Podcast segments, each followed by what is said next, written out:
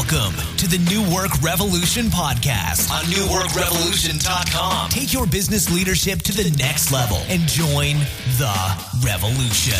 Here's your host, Brandon Allen. All right, welcome to the New Work Revolution podcast. This is Brandon Allen. And if you're unfamiliar with the New Work Revolution and what it's about, it's about bringing the human element back to the workplace. And we do this through building strong leadership.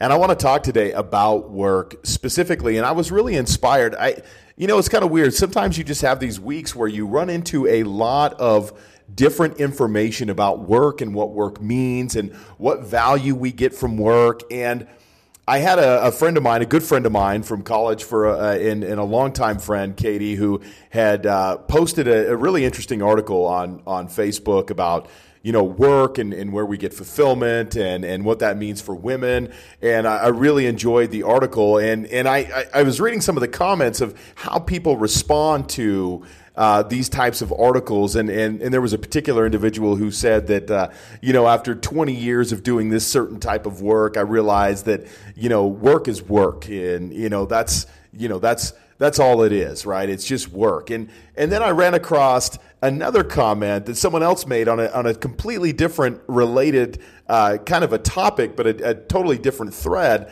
You know, where someone said, "Hey, everyone hates to work, and even billionaires try to get out of working and and things like that." And I think that that is obviously not true. Um, but I, I, it really puzzled me. And I, I think for everyone who's brave enough to say it, there's a lot of people who think about work and they say, you know what, work is just a means to an end. And I think if we want to get work right, and my and just my personal belief and my philosophy, and I and I come from a, a Christian bent on on work, is I believe that God wired us for working. God wired us to work. Where we are hardwired from the very beginning to work and to create and cultivate. And if you think about uh, Genesis and you think about Adam being placed in the garden, he was placed in the garden to work. And um, I know not. I know not everyone believes in God. I know uh, there's plenty of people who are probably listening to this who are like, uh, I don't even believe in the Bible. I, I, totally get that. But my personal philosophy is that we're hot, we're hardwired at some level to work. And and the question becomes, what is our philosophy on work? What, what is your philosophy? Why do you work? What does work do for you? And how often do we work and we don't think about what that really looks like? And I know for me, I spent the first nine years of my career working in a job that I didn't really enjoy, and I worked in that job really for as a means to an end. It was uh, about benefits, it was about income, but I really wasn't necessarily uh, passionate about what I did. I had a hard time bringing the passion to what I did. And it, it, was really tough. And, and if you'd asked me back then what my philosophy on working was, I don't know that I would have really had one. I don't know that I really would have thought about that. And I think about this thought that I heard about recently that really made me think a lot about work. And it's from Andy Stanley. And Andy Stanley is a, a pastor from uh, a church, I believe it's called North Point in Atlanta, Georgia. They're, they have several campuses uh, in that area. And he talked about that, you know, hey, I, I'm a means to an end I am not the end. And when I think about working in purpose and I think about working on purpose, this is something that I've worked a, a, lot on over the last, I don't know, let's say 10, 11 years of my life. How do I become a means to an end? But I don't want to be the end. Because the problem is, is, you know, when I, when I, when I was younger, I, w- I tried to be the end and I was very self serving. I was very pleasure seeking.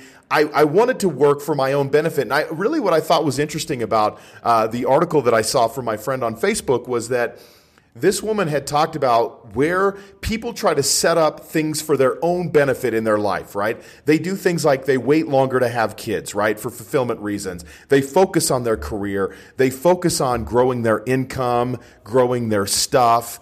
And it's interesting to think about how we continue to pour into that, but how it just doesn't fill us in the way that we hope it will. We don't, it doesn't fill us.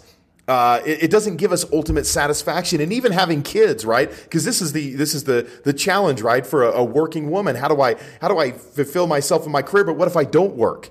And what if you know uh, how do I fulfill myself at home? But what if I don't have kids? And and you know, am I less of a person if I don't?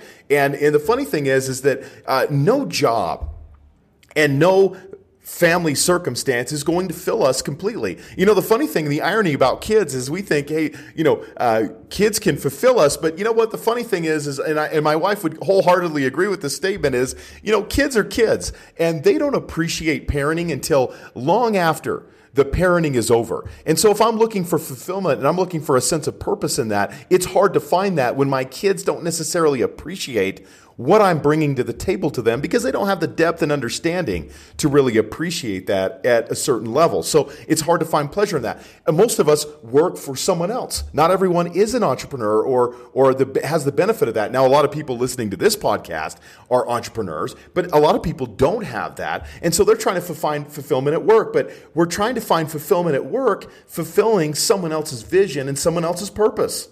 And we're ultimately at someone else's mercy when we do that. And I'm not here to tell you that you should quit your job and start a business or that uh, entrepreneurship is the only way to go. But when I think about the purest form of expression for my purpose, there's not a better way to do that than through entrepreneurship. But I want to focus that in a way that's healthy for me, and that is in being a means to an end. So for me, uh, my my wife had asked me this question. She said, "Well, what what are the things that are on your heart, or or what satisfaction do you get uh, from being that means? What are the ends that you're working for?" And for me personally, because I've worked in uh, great work environments. I've also worked in not great work environments. I've worked for great leaders. I've also worked for not great leaders. I recognize that when we want to get work right and we want to help people really enjoy the work that they do, as leaders, we can be a real catalyst for the kind of culture and environment that we create. That is something that is very heavy on my heart and I want to help people do. I also want people to have, uh, to live a life that they enjoy. I want them to have freedom and purpose in their life. I want those two things to be married. So how do I create a life where I can go to my kids' games? I can do all these things because I can feel uh, really good about that. And I, I, read just this was this is kind of related to this. Uh, there there was a woman named uh, Lindsay uh, Czarniak, and she used to uh, do a Sports Center on ESPN. She did that for a period of time, and she is no longer with ESPN. And I was reading her story, and she was talking about how great it was to spend time with family, how great it was to get into painting and and some different things like that. And you think about what's broken about certain types of work, right? And the entertainment business is certainly one of those things, but if I have to sacrifice all these things over here that I enjoy just to serve my work master, there's something probably inherently broken with that. If we think about something that takes us away from other things that we value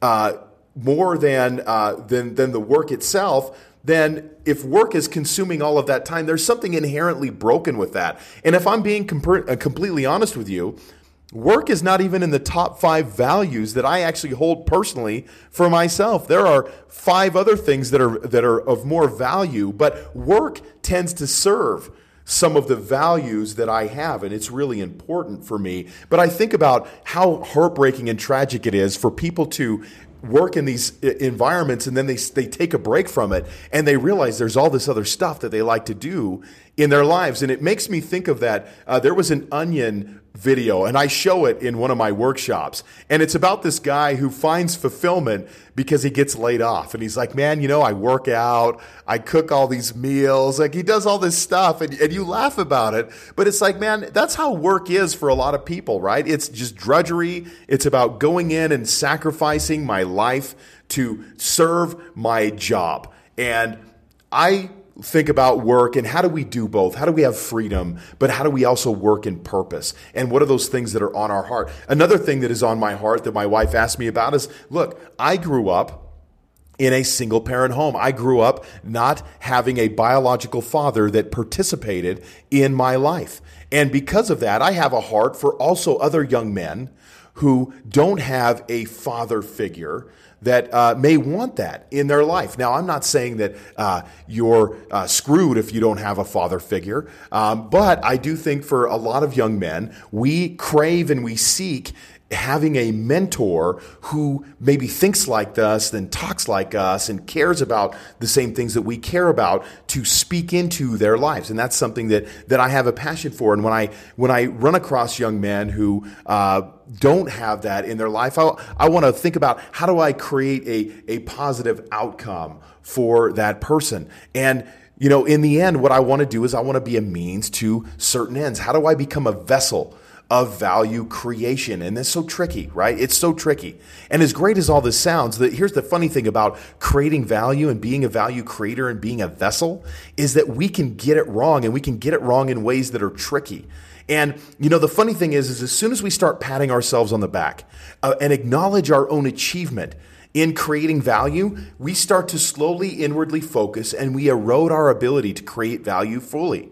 And I, it's really interesting. I mean, Facebook is and, and other social media platforms are really interesting because I work in the entrepreneurial space.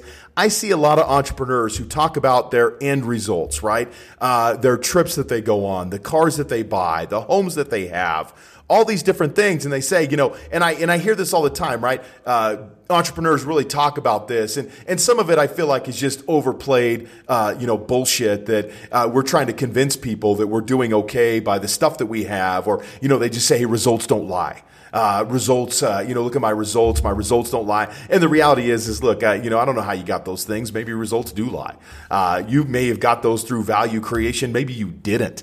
Uh, but just because you have that doesn't uh, necessarily mean anything to me. It could be meaningful, it could be meaningless. But I don't want to, as soon as I start focusing on those things, now I'm inwardly focusing. If I'm not careful, I'm narcissistic and I start to erode my ability to create value. But it's really tricky, right? This, as soon as I start patting myself on the back for doing great things, is the minute that I've started to switch that uh, ability to create uh, the value or to uh, create certain outcomes that I'm trying to create by, by looking at myself and patting myself on the back for how great I'm doing. It's a really tricky thing because I think sometimes as business owners, we need that. As leaders, we need that.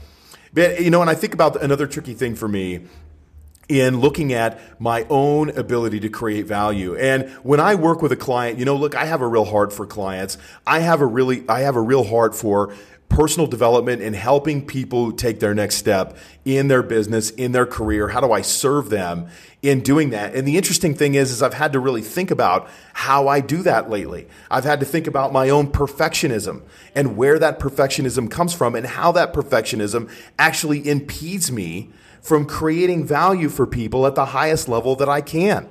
And when I think about work, I think about even when I think I'm serving the public, at times it's tricky because I recognize that I'm still serving myself. Because of my upbringing, I'm still in this pattern of how do I work and achieve so that people don't know how screwed up that I feel or how screwed up that I am. And the funny thing about this is where has this realization came come from recently? And I know we're not supposed to talk about this, right? This is too vulnerable, but this came from the counseling that I've been doing and seeing a counselor.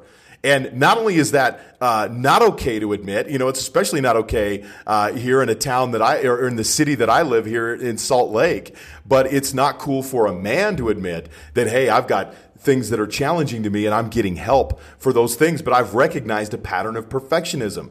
And it's not, you know, I'm thinking I'm doing my, my clients a service and I'm serving my clients, but in the end, what I'm trying to do is serve myself and I'm trying to put on an appearance of what I'm doing. Now, look, are the results still good for my clients? Absolutely. And that's what I'm looking for, right? Uh, what I'm, if, if you want to hear what I'm going to brag about as a business owner, if I brag about anything, it's going to be, hey, what are the results that our people are getting who work with me or who interact with me? Are they getting value from their relationship with me?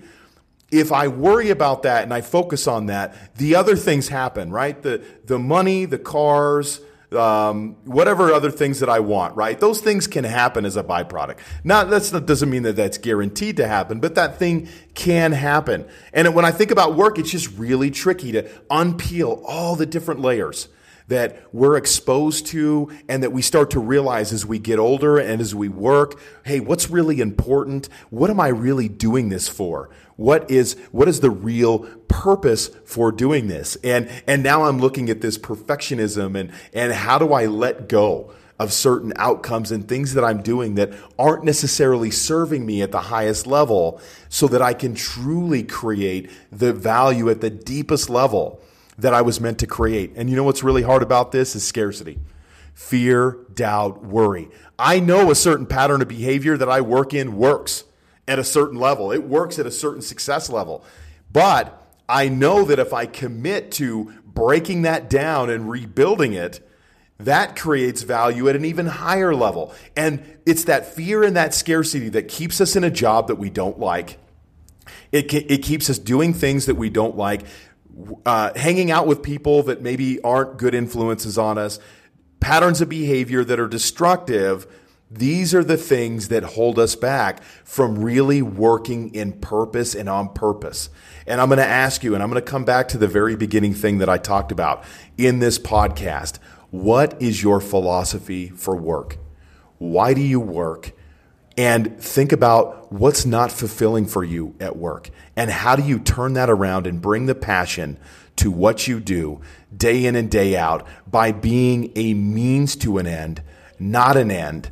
And then watching as you create positive outcomes for people around you, which then has a really neat byproduct of creating fulfillment and a life full of purpose for you as a human being. So, hey, I want to thank you guys for uh, listening this week. Hopefully, this rant was uh, valuable to you. This is kind of an off the cuff uh, type of a deal today, just based on some things that are on my heart that I wanted to share with you guys. Hopefully, you found that valuable. Hey, you got any comments, things for me? Hit me up on social media. You can go to New Work Revolution on Facebook, Brandon Allen on Facebook. I'm on Twitter. Uh, you can go to newworkrevolution.com and leave a comment on the show notes for this particular show but take a look at how you work, how you create value, what's next for you, what is a truth that you need to peel back in a layer that uh, you're working on in your own work life. Hey, thanks again for listening. Share the show if it was valuable, and I look forward to talking to you again real soon. Thanks. Thanks for listening to the New Work Revolution podcast on newworkrevolution.com. Until next time, take your business leadership to the next level and join the revolution.